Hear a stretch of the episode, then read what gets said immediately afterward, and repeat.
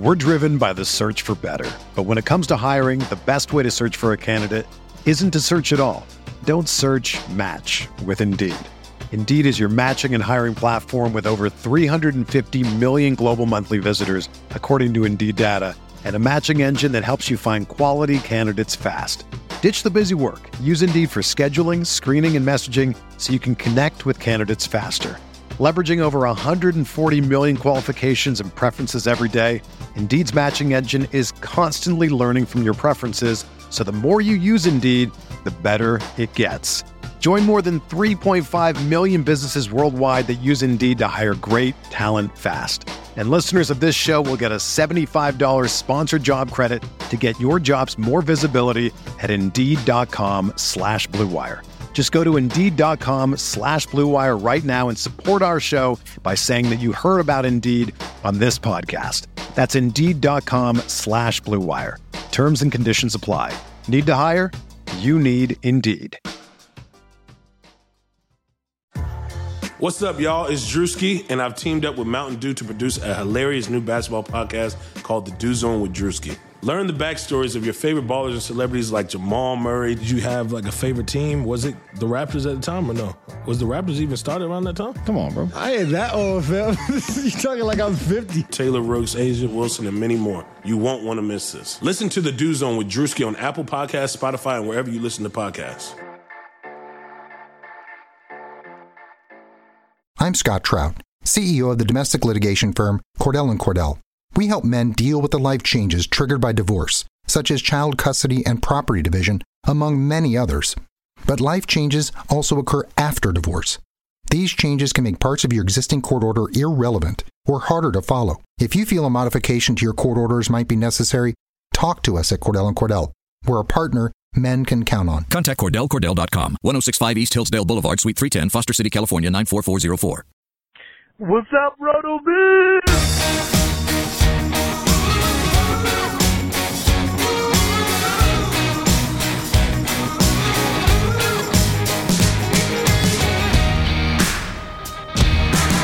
Hey everyone, welcome on into RotoViz Radio. I'm Dave Caban, Senior Fantasy Analyst at RotoViz. I'm back with Dr. Jeff Budoff, and we are talking auction drafts yet again. Jeff has had a couple of auctions for this year uh, that he just did this past weekend, so I'm sure he is ready to get back into all things auctions. Uh, but again, they are so much fun. So, Jeff, how much fun did you have in your? Uh, I think it was two auctions that you did this past weekend. Yep, uh, two last weekend, two com- coming up this weekend, and then my oldest son has one. I'll help him, and then my wife the following weekend. Believe it or not, she wants to try one. She wants to get in on the action. Nice. Well, So, I'm uh, hoping that that she gets absolutely hooked. So then you know you can just have like as much access to needing to explore fantasy as is needed. yeah, that'd be great. All right. So tonight, um, I want to cover just a couple of simple topics, and then we are going to talk about some goals that are probably good to head into an auction with, and then we're going to talk about some mistakes that we have each made in auctions. Uh, as I think that you can learn the most from the mistakes that you make in these types of drafts. Sound good? Sounds great. All right. I think the first thing that a lot of people will be interested in this episode is how do you go about making your nominations? What are the things that you should be thinking about when you're nominating players? I see a lot of different type of advice get floated out on this topic. Not sure that I agree with all of it, but how do you go about selecting the guys that you're going to put up for nomination? You know, the first thing is this is a crucial topic. This is how you steer the auction to your advantage. This is not something, especially early on, you punt just trying to like make people spend an extra three dollars on a defense or try to get a defense um, that you you know want or something. This is something where you really want to take advantage. You only get a few nominations, just one around. So you got to make it count. You can start runs. Um, you can get players that uh, you think uh, the website, Yahoo, ESPN, for example, have underrated that you're not interested in, you want people to really pay through the nose for. And what I do is I do a lot of mocks, right? Yep. And then I uh, I figure out who I want to nominate and I actually write things down. I'm a big believer in writing things down. So if I may, on Yahoo, my first nomination will be Todd Gurley. I'm not going to be taking him. He's undervalued from where he'll actually go. I want to make sure that everybody is chock full of money when Todd Gurley is nominated. I will nominate him early. The exception is if I get the first nomination, I don't want to risk a cold room.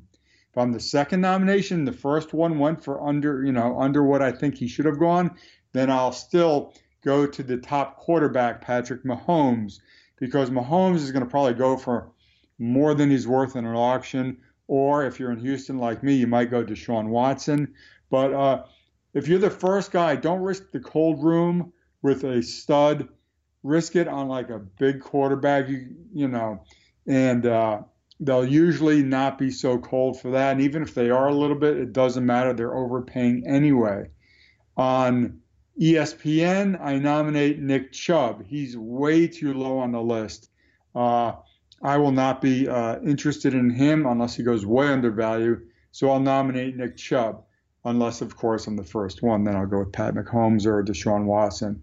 Now, once it goes there, I want people to spend money. Uh, I'm going to be trying to get my running backs a little bit cheaper. I want them to spend money sometimes on wide receivers. I know it's not a Rotovizian thing to do, but I'm going to spend more on running backs this year. Not every year, not some years, but this year, if I was drafting at a snake draft, I'd probably hope to get an early pick to get some of the stud running backs. And that's what I can do without having to worry about draft position on an auction. So I'll spend more on running backs so I want people to spend a lot on wide receivers. I'll nominate Kelce. I'll nominate the top three tight ends, stuff like that. When we're into the middle of the draft, when everybody has a medium amount of money, that's when I go for the quarterbacks. I think the late round concept or the cheaper concept for quarterbacks has really taken hold. People used to spend a lot of money, like 40 bucks, 50 bucks for Aaron Rodgers. For Pat Mahomes, if you get like 26 to 30, that's good. So I think that people have learned that lesson. So that's how I do it. Yeah, I think that the key takeaway from all of that is with every nomination that you make, with the exception of one scenario that we talked upon in the last episode that we'll retouch here, your goal should be to get as many dollars out of the pool of money as you possibly can. Because in addition to perhaps raising the prices for players that you're not interested in, getting more money out of the pool, which is going to bring down the prices that players can go for when you're going to be bidding on the players that you want. It also puts other teams in a position where it's going to be harder for them to compete with you for players. So, a great example of this is let's say that there's one player in a tier for a position that you just know that you have no interest in. And doesn't matter who it is. Let's just say that this year, for whatever reason, you auction drafter out there do not believe that Davante Adams is going to live up to this tier one hype for whatever reason.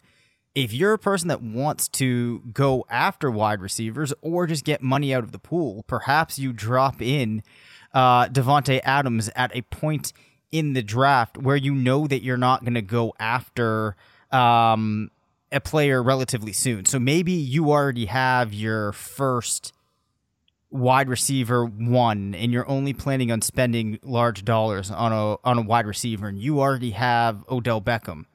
Well, then Davante Adams is probably the perfect guy to drop out if you're not interested in him because he's probably going to go for a pretty decent price. If you recently got Odell Beckham, wide receivers are getting more scarce and you might be able to create a situation where he's going to go for more than you would like. And I think as you move your way throughout the draft, you should still be thinking about if there are particular players that are in a tier at a position that's getting scarce that you can throw out to really get people moving large sums of money at these players. Um, as I've said before, I don't think that there's much logic in, especially early on, a auction participant tossing out those nominations for their kicker or their DST. You know that you're going to spend one or two bucks on those no matter what.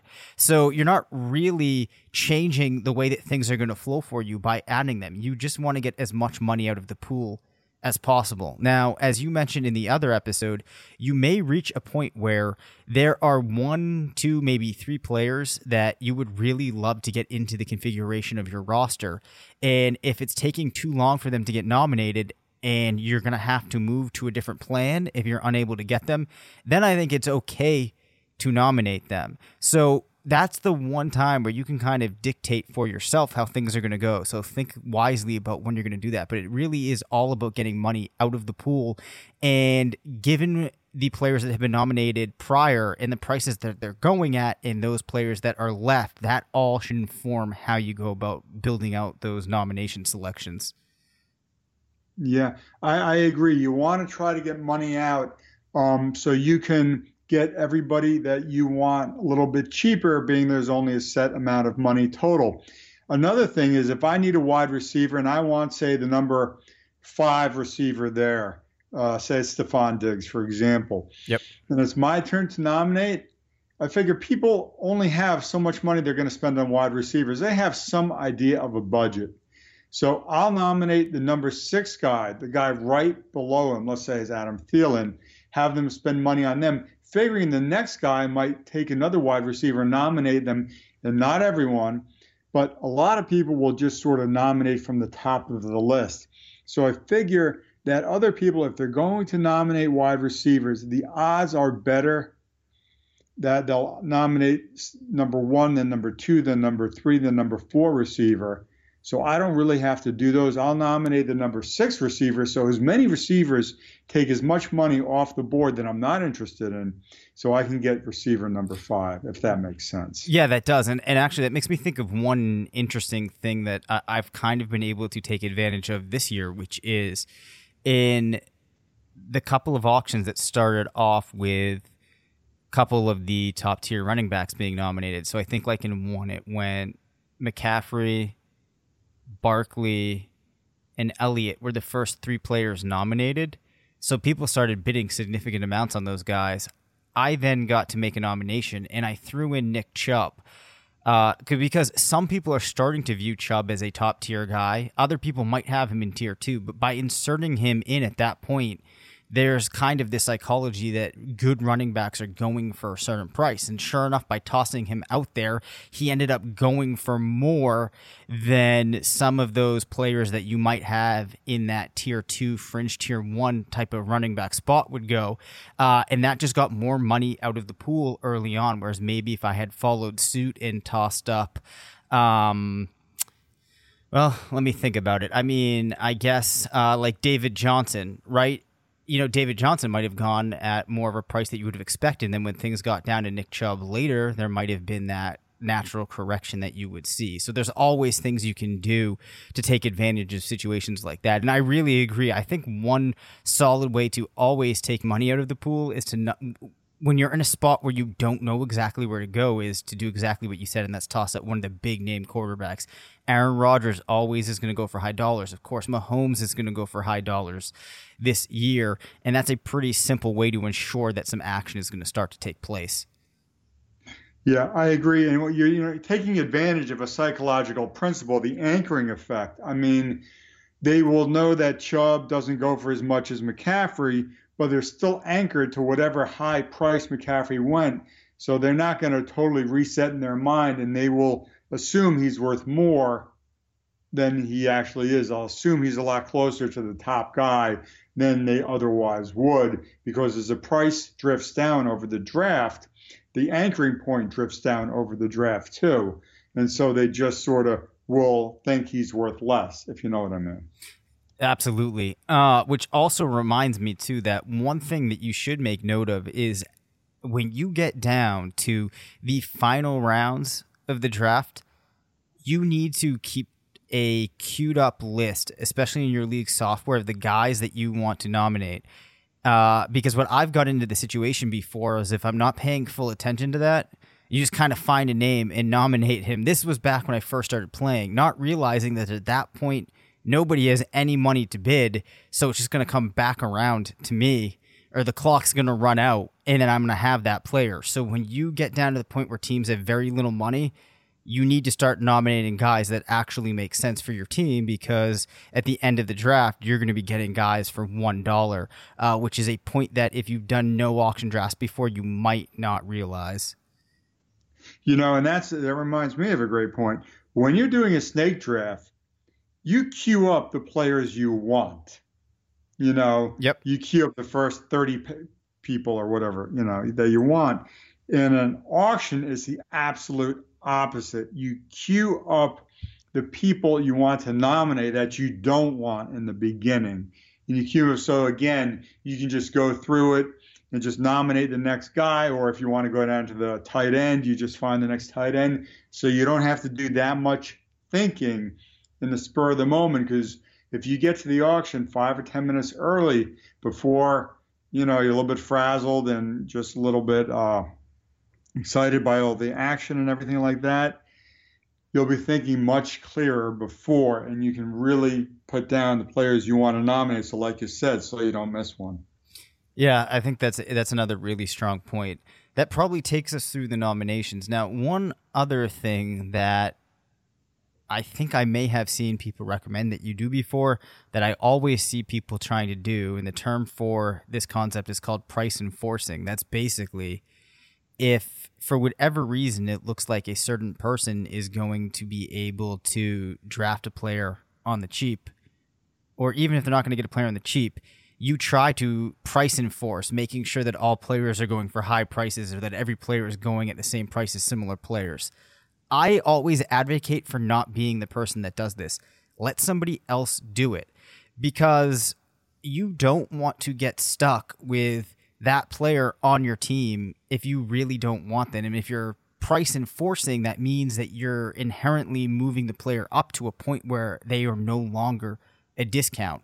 So, though you might feel like you can disadvantage another owner, you could disadvantage yourself, which clearly in the scenarios that could take place, your team is going to be in a better position if you are taking a neutral stance and not disadvantaging your team than if one other team in this league gets disadvantaged. Because um if you also if you're doing this that can benefit other teams. So to me, it does not seem like your reward there is really worth the risk at all. I don't know if you think differently on, uh, on that, Jeff, but that's always been a big point of emphasis for me. Let other people price enforce. I totally agree. You are not the sheriff. And if you are into law enforcement, as your profession, when you're doing the draft, you're not on the clock. don't do it. Don't ever put out a bid for more than you would actually want to get the player at. Don't ever even put out any bid on a player you don't want unless it's like just nominating somebody that you don't want that if you got stuck with them a buck, you know, you'd be kind of okay. If you try, which is why is that we said the nominations change towards the end when nobody's got any money left, that's when you start nominating people you like because you could easily get stuck with someone for a dollar. And though we focus on the money, there's another limitation, which is roster spots. Okay, once you have a guy in a roster spot, he's on your roster. You can't, you know, ditch him to waivers and then get the next guy. You can't do that until the auction draft is over. So you've just burned a spot, and those are valuable when you want to get your sleepers and whatnot at the end. So don't, because like you said, to pick up what you said, you, you know, you disadvantage yourself so much more than the other guy. So say somebody's going for 29 bucks and you think he should be going for 35. If you hit and you don't want him, if you hit 30 and nobody goes 31, well, I mean, what was your best case scenario? Somebody was going to go 31, so you'd get an extra two bucks out of him. You've cost yourself $30 for a player you don't want. You've really messed up your entire auction plan and probably your entire auction draft if you were planning on getting a bunch of ten dollar players or players or something like that. So don't play sheriff.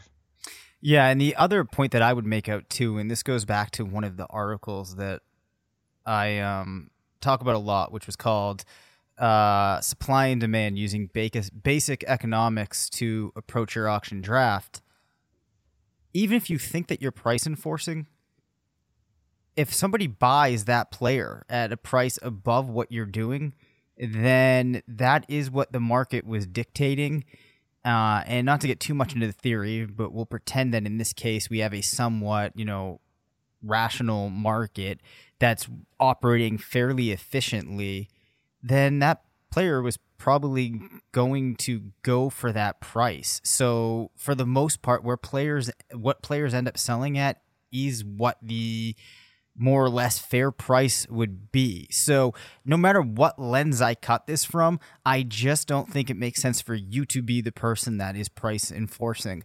Uh, moving along from that, Jeff, what do you think is a good set of goals to have heading into an auction? my goals at an auction, I mean, with apologies to Conan, to uh, crush my league league mates, drive them before me, and listen to the lamentations of their women. I mean, you want to come out of here with the best team. I mean, and just as Sigmund Bloom says, you know, make it not fun for anybody else to play against you. I mean, that's really the goal. Right. So let me let me share some of my thoughts because I think that obviously any any drafter in you want to crush the competition, but I think that there also is a level of you're somewhat playing yourself against yourself in an auction. And the goals that I generally have set for myself are I am going to make myself uncomfortable. I'm going to make sure that by the time we get through all of the good players or even elite players, I own at least one or two of them. I do not want to still have my entire $200 budget by the time we get past the first 60 players nominated. I will have failed if that happens. Um, other goals that I have are to not get tilted or to read too much into what other people are doing or if something gets said in the message board to not let that affect my plan and that's something that we will talk a little bit more about later and what I like to do is make sure that before I sit down I actually have scribed out these goals to make sure that I'm following them. And then I'll have things that I want to avoid. And a lot of the things that we've talked about, like don't be the price enforcer, I will put that on the list. Um, and depending on the different plans that I have, I will um, put some notes from those down onto the sheet of paper. And I think having that there that you're following as you work through the auction makes a lot of sense. But the biggest thing that I'm always making sure I circle, that I highlight, is making myself uncomfortable and spending my money sooner rather than later, which goes back to a lot of the things we talked about last week. There's ghosts haunting these woods and they're headed straight for Roaring Camp Railroads. Is it a trick? No, it's Thomas and Percy's Halloween party. And with a bounce house, pumpkin patch, temporary tattoos, and face painting, plus photos with their topping hats, it's certainly gonna be a treat. So get down to Roaring Camp before all the fun disappears. Weekends October 12th through the 27th. There's ghosts haunting these woods and they're headed straight for Roaring Camp Railroads. Is it a trick? No, it's Thomas and Percy's Halloween party. And with a bounce house, pumpkin patch, temporary tattoos, and face painting, plus photos with their topping hats, it's certainly gonna be a treat. So get down to Roaring Camp before all the fun disappears. Weekends October 12th through the 27th. Yeah, I agree. I'm, I'm a big believer in writing things out. I know a lot of the younger guys like mm-hmm. everything digital. There's something about pen and paper. I have, first of all, my cheat sheet, quarterbacks, and I rank the running backs and the wide receivers together as, as I call it flex, just so I know the next guy in value. Um, and I and again I know who I how many running backs and wide receivers I want, but that I like that. That's worked for me. Some people separate them out. I have a separate list for tight ends, you know, even the order of the defense. So I have my cheat sheet, and then as players get nominated, I cross them out.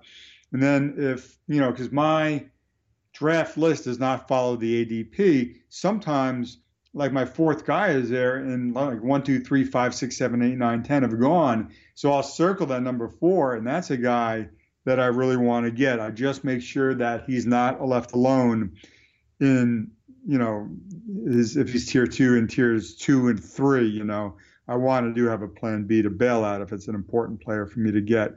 I also have the players I'm targeting. So the running backs I target. And it's, you know, when I started, I used to just have a value for everyone and sort of follow that. Now I'm much more selective. There's only X number of running backs that I want on my team at any kind of a price. I'm not talking about a dollar. I mean, at any realistic price. And I'll put out the guys at wide receiver. Same thing. So I don't forget about them in the heat of battle. When it's written out or, you know, typed out in front of me in hard copy, I think that's uh, really good.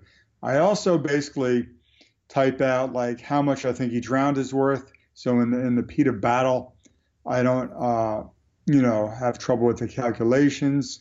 And then I also, in case I wind up, you know, getting really cheap at quarterback and tight end, which I do, I have, I call it QBBC. You know, it's like in a snake if you were taking two late round quarterbacks, because if you're going to take somebody who's QB 13 or 14, you probably want to get QB 15 with them as well.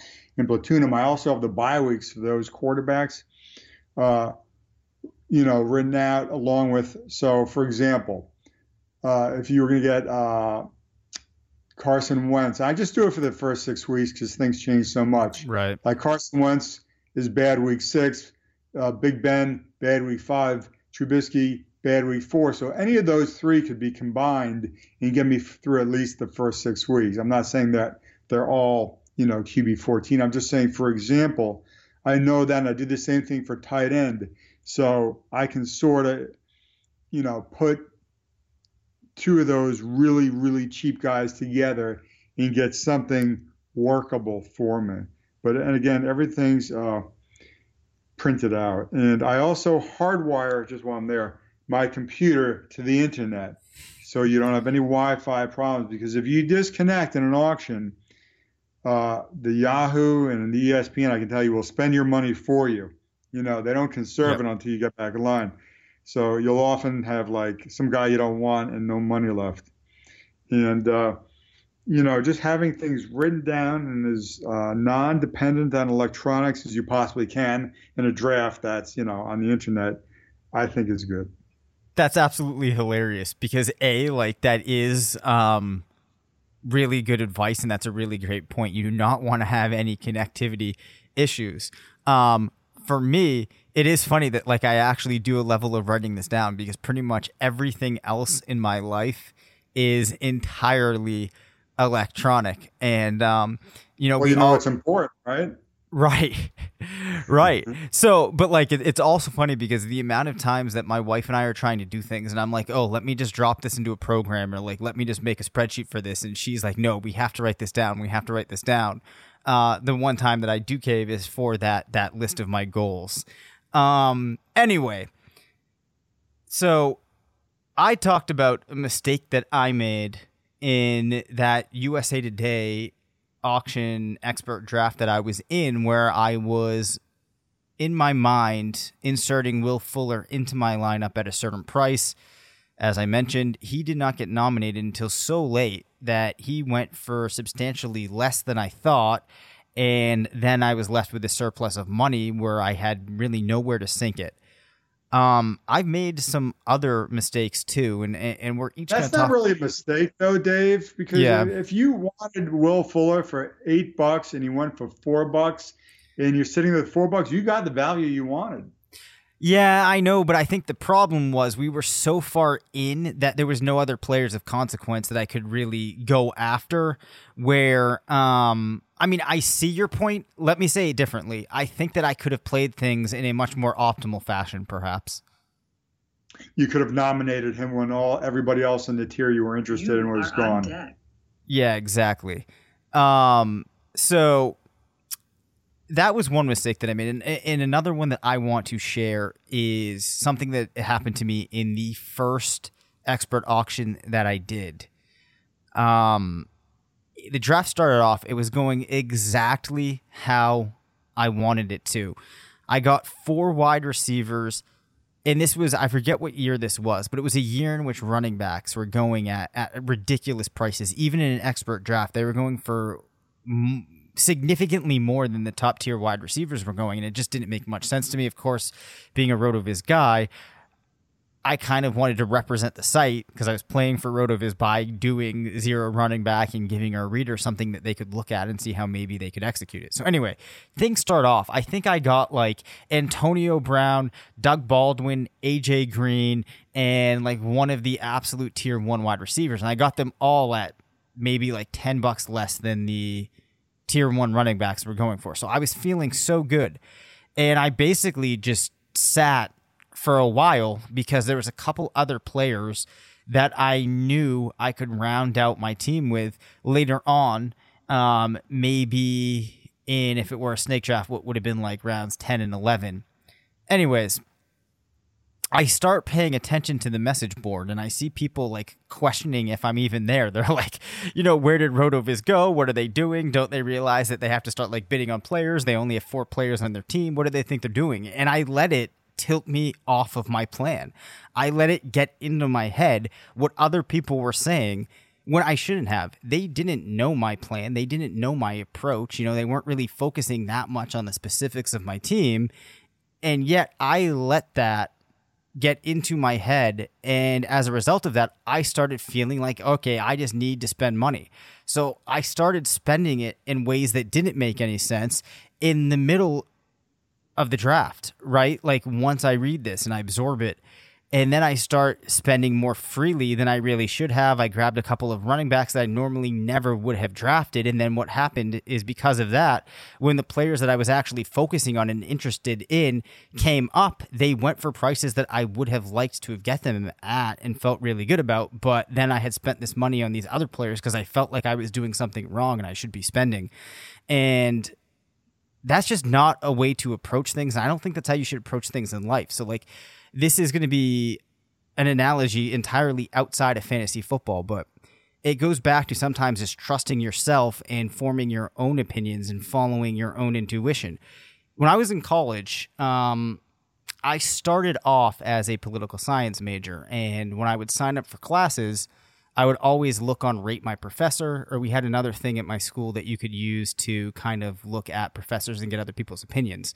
Well, what I came to discover was all of these teachers that were on there that people said were unfair, were impossible, didn't give out A's, you know, their classes were way too hard, this and that. Every one of those professors that I took, I had an entirely different takeaway. I always found them that they were the easier teachers, that they were very reasonable and they were very fair. And that's one of those things that highlights sometimes, you know, not everybody is you. And if you listen to other people and you let them form their opinion, you might be shortchanging yourself or you might make decisions that aren't optimal for you. Uh, and I think that even in a snake draft, you can see this happen. People start talking trash, floating things around, and you let them get in your head and they let you tilt tilt you off of your plan. And that's something that you really don't want to do in an auction draft. So trusting yourself is a huge thing to do in something that is as iterative as an auction draft. Yeah, Dave, when you play poker, you learn not to listen to the table talk, you know, unless you're trying to figure out what your opponents want you to do and then disappoint them. You know what I mean? So if they want you to start bidding some money, they're getting nervous that you're going to crush it at the end. So then you just disappoint them. Yeah, I, I, I like that. Um, and I think that that's probably just like good advice yeah. in general. Um, yeah. So, what are, what are some of the mistakes that you've made that you've grown yeah. from as a player? Well, just just some of uh, discussion on mistakes. Mistakes. It's incredibly important to admit and go through your mistakes. You know, some of the best academic surgeons in the world have made their careers based on looking at mistakes looking at complications and how to avoid them. Those are much more important articles than I did like 100 of these and 99 do great. It's like, you know, whatever. But um, it's just sort of chest beating. But it's really important to look at your mistakes. You know, um, Andrew Davenport from Football Guys wrote a long I guess like seven or eight articles on auction drafts. Pretty good. I can't say I agree with everything, but you know, one of the things is he was sort of, you know, tweeting that he'd made some mistakes, and you know, basically everybody, if you're doing an auction draft, unless you have a crystal ball on you, is going to make mistakes. You're always going to have buyer's remorse. You're always going to have some regret. It's part of what makes an auction draft so fun. Again, going back to the last podcast we did, there is no cookie cutter blueprint. There is no roadmap you can follow to get from point A to B to C. It's not linear. It invites mistakes. It's like poker. Those who do the best make fewer mistakes than their opponents. And that's all it is because you're always going to make mistakes. Mistake is defined in poker is if you had perfect information, what you would do is the correct move. Anything else is a mistake. But being that poker is a game of incomplete information, you can't help but make mistakes. Uh, you, we're just trying to avoid the big ones. In auction drafts, because you don't know what the future holds and you don't know what the plans other people have, you're going to make mistakes. Um, there are a lot of dynamics that are available in an uh, auction draft that aren't. And I'll tell you some of the mistakes I made. You know, my first draft, I made a mistake uh, based on this mono a mano, you know, uh, the emotion that gets involved. We're not robots. Every person, even those playing like nosebleed poker games, uh, those, you know, drafting and auction drafts, is, has emotions that color things. Business decisions, stock markets, everything's colored by emotion. And you need to recognize that and account for that. And I beat myself up after that first draft, and the second draft went, I thought, a lot better.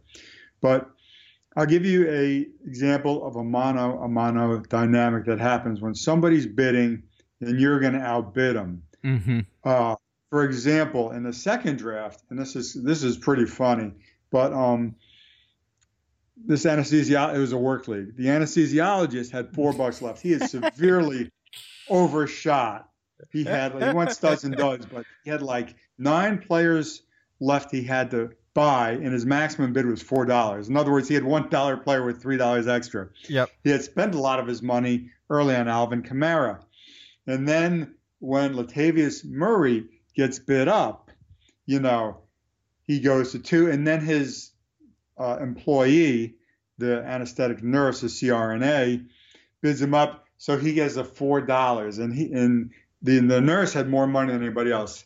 So the nurse had five.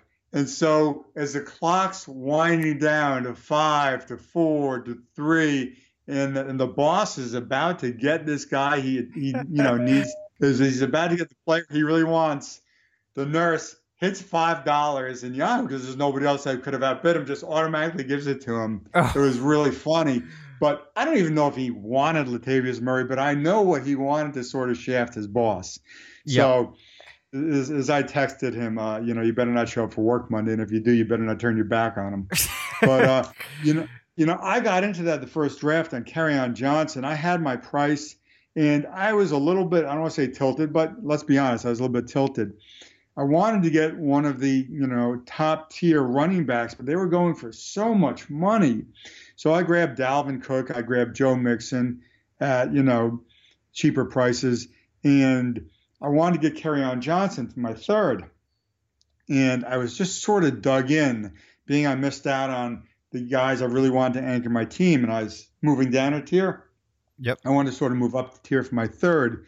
He was the last in the tier. Now, what I should have done is taken my own advice you know, again, it's like Davenport said. He goes, you know what? I give great advice, and then I get to the auction, I don't listen to it. And I was the same way. I didn't take all that advice that we talked about last week. So basically, I got stubborn, and I dug my heels in, and I was going against my best friend, who I know liked Kerryon Johnson too. And the better your friend is, the more you would do for this guy outside of fantasy football. Usually, the more you want to really try to you know, stick it to him when it comes to fantasy football. Yeah, hence the definition of a frenemy. So basically, you know, I was going at it with this guy and I just overpaid for him. And then I compounded my mistake because now I had Juju uh, Schuster Smith is my wide receiver one, and I really could have used a wide receiver two, and I was low in funds. And it got to the middle part of the auction, and you know, just I'm going to reference his articles because he spelled it out. I think they're good articles. But Andrew Davenport, he talks about inflection points in the middle rounds. I don't quite agree with that. To me, an inflection point is where all of a sudden there is a rapid change in the way things are viewed. For mm-hmm. example, mm-hmm. in a snake draft, you might have your stud running backs in rounds one and two that you think are the better values, and you're going for them. When you hit round three, usually the wide receivers, at least this year, become more valuable. So there's an inflection point where the running backs stop being the better bets and it comes to wide receivers. I'm not saying everybody will agree with that, but a lot of people might have that inflection point. I kind of do. So I think it's not as much an inflection point in the middle of the draft, it's just random because how much players go for is the random cross section of who wants that player and how much money those people have left. So if the guys that want Will Fuller don't have any money, he's going to last and last, and you're going to get him real cheap. If the guys are just, you know, random chance, like Will Fuller, and it takes two, right? And a snake draft, just takes one guy, grab around early. In a auction, it takes two because somebody's got to bid against you, right? Or else you just get them for a buck if nobody else bids. so you need two, and you'll get these dynamics where the you know two biggest kids on the block with the most money will fight it out. And so it's really random chance. And in the second draft, I realized that, and I grabbed Alshon Jeffery for just a few bucks. Not really interested in him. I've since traded him, but I just had somebody that you could argue would be a wide receiver too, and that gave me more license to relax a little bit and look for value rather than being pressured. The reason I did that is because in the first draft, I blew it. When some people that would have been a decent wide receiver too went for relatively cheap, I said, I'll get the next few guys, right? Yep.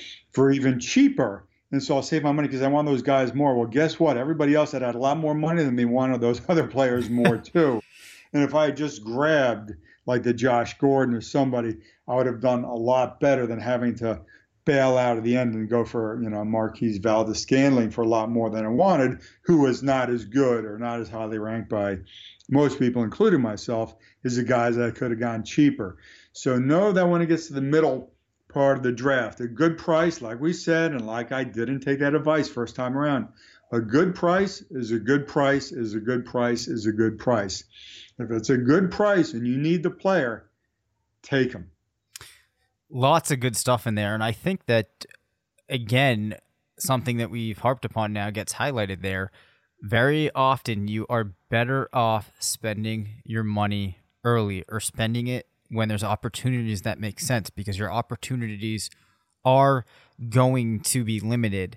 Uh, I have done some work for draft day consultants helping people get ready for auctions. And that's one of the things that I always stress to them. And the most often feedback that I get when I check back in with these people after they go ahead and do their auction is they say, I really wish that I had taken that advice, made myself uncomfortable early, and pushed myself because I ended up missing out on guys or types of players and then there never being an equivalent opportunity for that type of player later on and in retrospect the prices would fit into my configuration. Now the other thing that i that i found interesting there is the talk of that inflection point.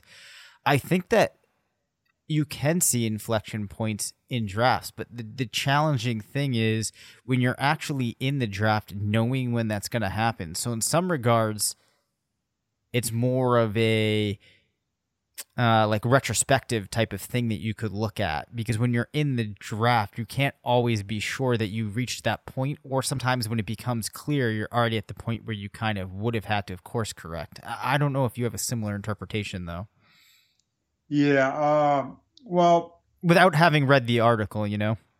Yeah no uh, I, he was referring to the middle of the draft. I, I it's it's one way to view it. I think it's a lot more random than that. Yeah. And I think anytime you have multiple inflection points, that's really a, a feature of randomness. It's like that uh, book Fooled by Randomness. You know, I think that uh, randomness can fool us because the human mind is sort of designed. It's a cognitive bias.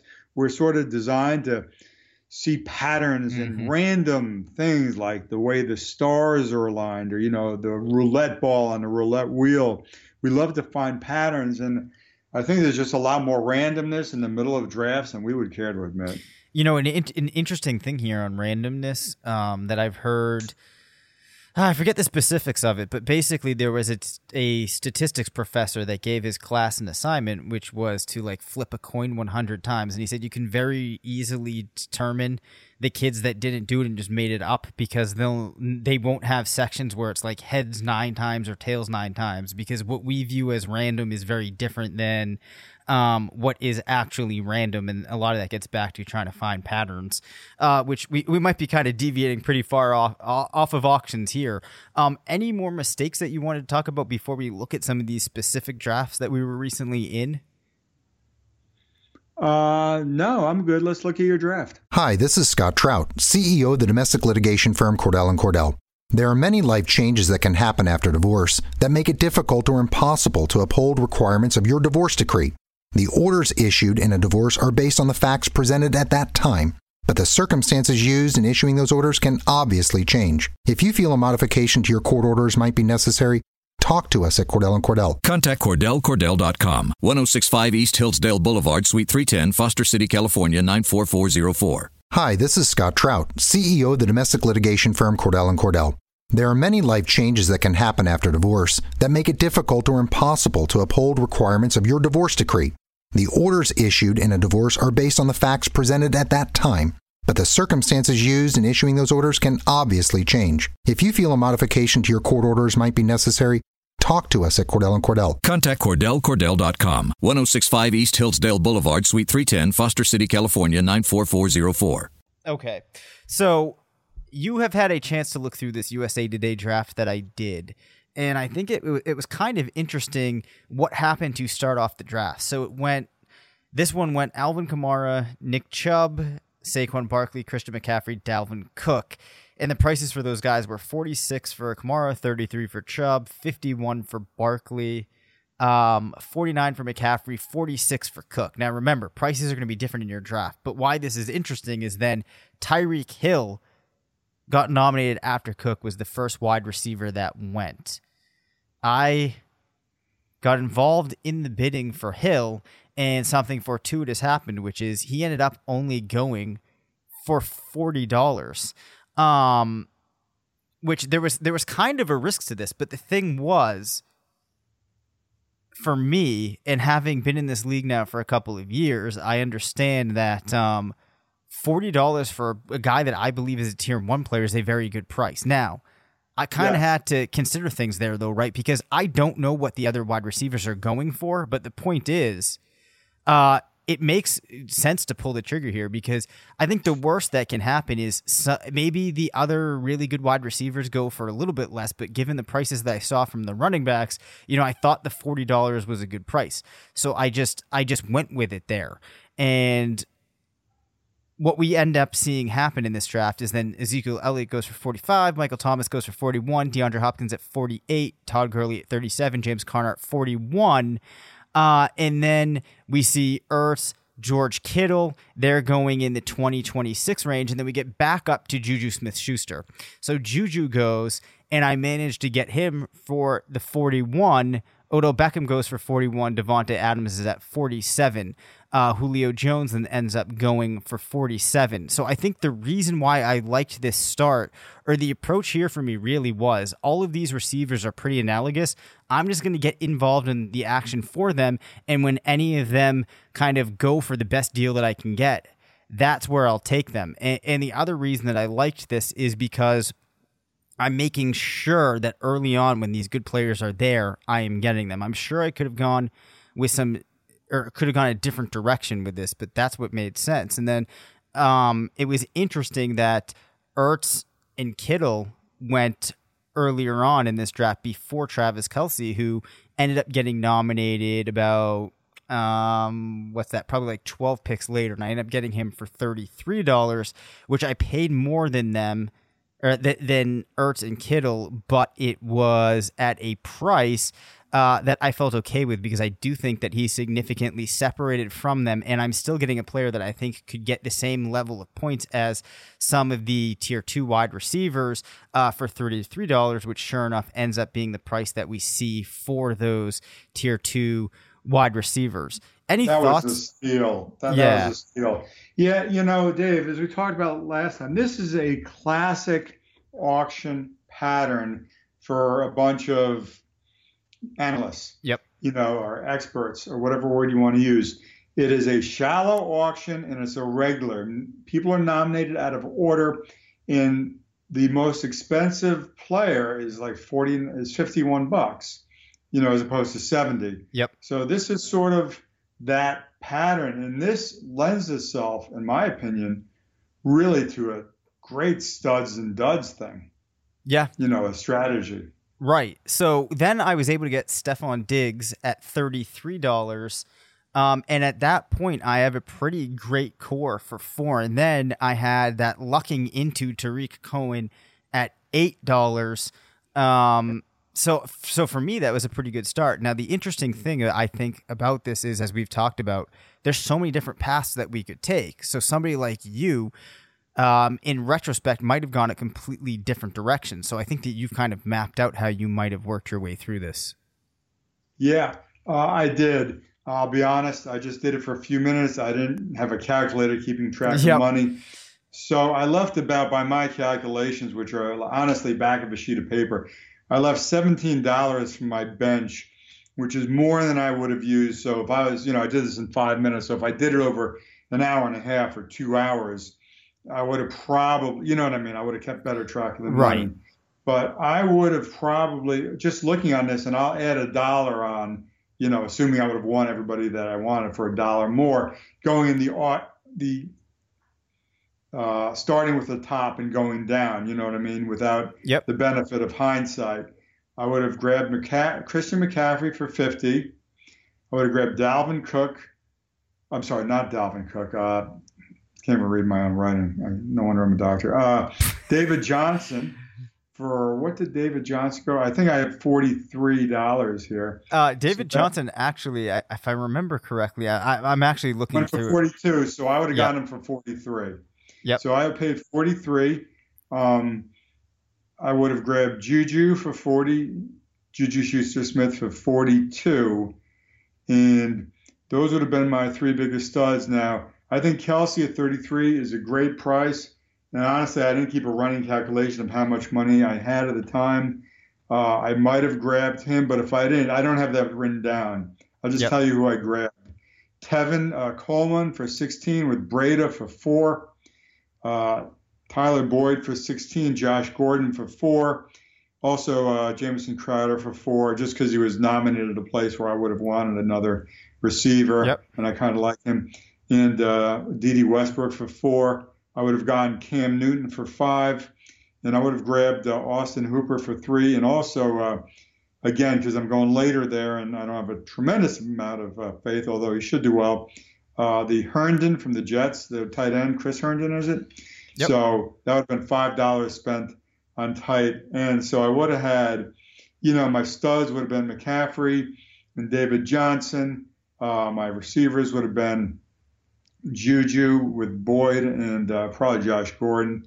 And then I would have grabbed, you know, wh- whoever I mentioned for the uh, other for the flex and things like that, and had more than I wanted for the bench to grab all those one and two and three dollar guys. Right. So I'll read through now how things ended up for me, and then you know everything that you said there gives me a couple of thoughts. So I had Will Fuller for six, Dak Prescott for two, Sammy Watkins for three, Schuster for forty-one, um, my kicker for a dollar, Austin Ekeler for eleven, Dede Westbrook for three, Njoku for three, Devin Funchess for four, which I'm not really in love with, and Keel Harry for two, Breida for three, Tyreek Hill for forty, Damien Harris for one, Kyler Murray for three, Diggs for 33, Cohen for 8, Kelce for 33, and my defense for $1. Now, I think that what we see in both of those teams that we mentioned is there's a lot of spending up front, yet you end up putting together from top to bottom what I feel like is a pretty solid roster. You have your needs at every position addressed. You have a mixture of upside, um, you have some level of floor, and you have put your dollars into players that really are going to make a difference. So I wanted to bring this up and put some numbers behind it because it demonstrates how Jeff and I took different approaches. Uh, we both spent on those top level guys. And as we said, the pricing in this draft is a little bit lower, but there is a relative component to that. And we were able to put together solid teams. So, more than anything, if you leave these podcasts that we're doing, your takeaway should be it's okay to spend on these guys, and there's all these different roadmaps. Yeah. The only, the thing that surprised me the most in that entire draft was $6 spent on the Chicago Bears defense pretty early on uh, to the listeners, no more than a buck or two on a defense. Yes. So th- this is this is really interesting, a- and it does occur to me now. I think that actually might be like a running joke in this league that like the Chicago Bears defense for whatever goes for a high price. So maybe maybe that's what was going on. Oh, Um, oh, okay, that makes sense. Yeah, which might make sense now as as I recall this because yes, I think um, the six dollars for a defense would be would be pretty interesting. Uh, so you did a couple of drafts. I think you might have had a couple. Did you have any points that you wanted to bring up on them? No, I, I thought I brought it up. Uh, one of the things I will say is because I, I, I'm a big believer in mock drafting. Yep. You know, and we talked about that last time. First of all, you need a mock that starts with 12 living, breathing people. You don't want to go against, well, I mean, if it's the first time ever, you want to go against a bot just to see what that website la you know, lists the prices Right. the players for. That's fine, but I wouldn't put a lot of stock in it. The thing is, people drop out after the first few rounds. And so if you're just trying to see who you can get if you spend X amount of money at the start, you'll wind up with a better team than you might in real life when everybody's pretty much staying to the bitter end. So what next year, and I haven't done this yet, just to compensate for that, I think if I stay there and people start dropping out, I think the move, you would never do this in real life, but I'm just saying in a mock so you can understand the scarcity you'll have. I'll probably nominate like a defense or a kicker for 10 bucks just to be dealing with about a $190 uh, budget instead of a $200 budget. And that'll give you probably, I'm thinking again, this is just what I'm thinking about doing next year to mock. So I have a more realistic view of what the end of the auction can be like and how strapped I'll be for cash.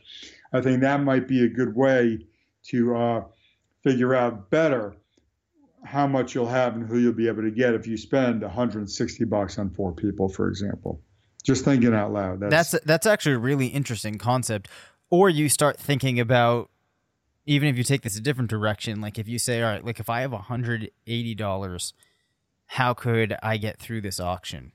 And you start looking at different ways that that could have been achieved, um, or just or just kind of getting your your head in that mind space. Because then when you're actually in your real draft, you can be like, all right, well, I've normally done this with 180 bucks. If I have to spend an extra three dollars to get Julio Jones, that's not going to kill me. And then you're okay making those type of decisions. Uh, and again, you're better off saying, okay, it's all right if I spend an extra three dollars, an extra four dollars on this tier one wide receiver than if you have the extra money at the end and you're saying that when you're drafting like uh, Marquise Lee or like um, you know another wide receiver that's kind of in that range. Uh, I think that we've hit a lot of really um, key points here. Um, and I'm sure that we could continue going. I think that um, this is something we might just have to do again uh, next year, Jeff. That'd be great. And I just want to say that the last point you made, I think, is really good. I hadn't thought of that, but yeah, you want the confidence that you can go a little bit harder in the beginning. And so I think that if you, like you said, you used to do, doing it with a 180 or 190 dollar budget, you'll feel better about doing that because you know you can compensate. The other thing that we talked about right before we started recording that you want me to bring up, Yep. I liked your point about, you know, not hitting the plus one, about just, you know, typing it in so you don't misclick when somebody goes, you know, you know, up ups it by 20 bucks. The one thing that the caveat is I tried that at the start when uh, Christian McCaffrey went, and the numbers were going up so fast I could never keep up with it by typing it in. And so by like the end, it was like like 70 bucks, and I was like like frantically trying to like not let the not let the clock run out before I could, you know, type it in. So I think that's really good advice. But maybe for the first few guys, if you want to bid on them and they're going, the money's going up real quick, maybe you stick to the plus one because for the studs, it probably doesn't even matter that much. Yeah, I, think that makes a lot of sense, right? And, and, like your prices, I think at that point are already um, so high that I, I don't think people are going to be throwing out like or as you said, there's so much rapid fire that even if somebody's trying to enter in a ridiculous bid, like it might not even make its way into the system. So I'm in support of that. And you know, I hadn't even considered that. Um, I think for like the typical person that doesn't spend an insane amount of time every day typing numbers or like trying to maximize their efficiency with clicks and everything on the computer um, that actually might be a tough task. So hopefully I'm not leading people astray with that advice. But I think, you know, by like the middle rounds, you'll be completely fine employing that. Um, so I'm glad that you brought that up. Any other closing thoughts? No, no, I really appreciate uh, the opportunity to do this with you. Yeah, well, no, I, I think that um, I definitely appreciate it. Uh, uh, and I, am glad that uh, we went through and did this. So you do have a Twitter account. I don't know how active you are on it, though. I'm pretty active. It's uh, at Jeff Budoff, J E F F B U D O F F. Awesome. So make sure that you give the good doctor a follow, that you head over to rotoviz.com, check out the site. Um, just so many great things that came out this summer. We'll have some auction related items. I, again, I think that the pieces that I've written in the past, um, if you're really interested in some of the more in more of the theory going into auctions, check that out. But um, you know, there's been a lot of great series by some really really talented writers at the site, so please do check that out.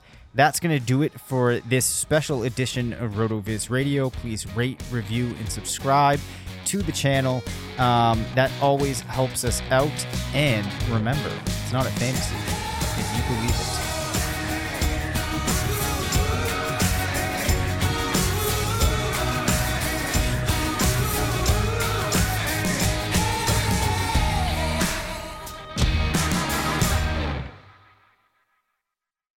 There's ghosts haunting these woods, and they're headed straight for Roaring Camp Railroads. Is it a trick? No, it's Thomas and Percy's Halloween party. And with a bounce house, pumpkin patch, temporary tattoos and face painting, plus photos with Sir Topham Hatt's, it's certainly gonna be a treat. So get down to Roaring Camp before all the fun disappears. Weekends October 12th through the 27th. This September at local area Subway restaurants, your meal purchase will help our neighbors in need. Purchase a sub drink and chips and help us donate 200,000 meals to local Feeding America food banks. Subway meal includes any sub, salad, or wrap with any drink and chips or two cookies. For every two meals purchased through September 30th, participating Subway restaurants will donate one meal up to 200,000 meals to San Francisco and East, North, South Bay Area food banks. One meal is the monetary equivalent of 10 cents. Meal secured by Feeding America on behalf of local member food banks. So pick up a great meal and make a difference in the community. Everyone is talking about magnesium. It's all you hear about. But why? What do we know about magnesium? Well, magnesium is the number one mineral that 75% of Americans are deficient in.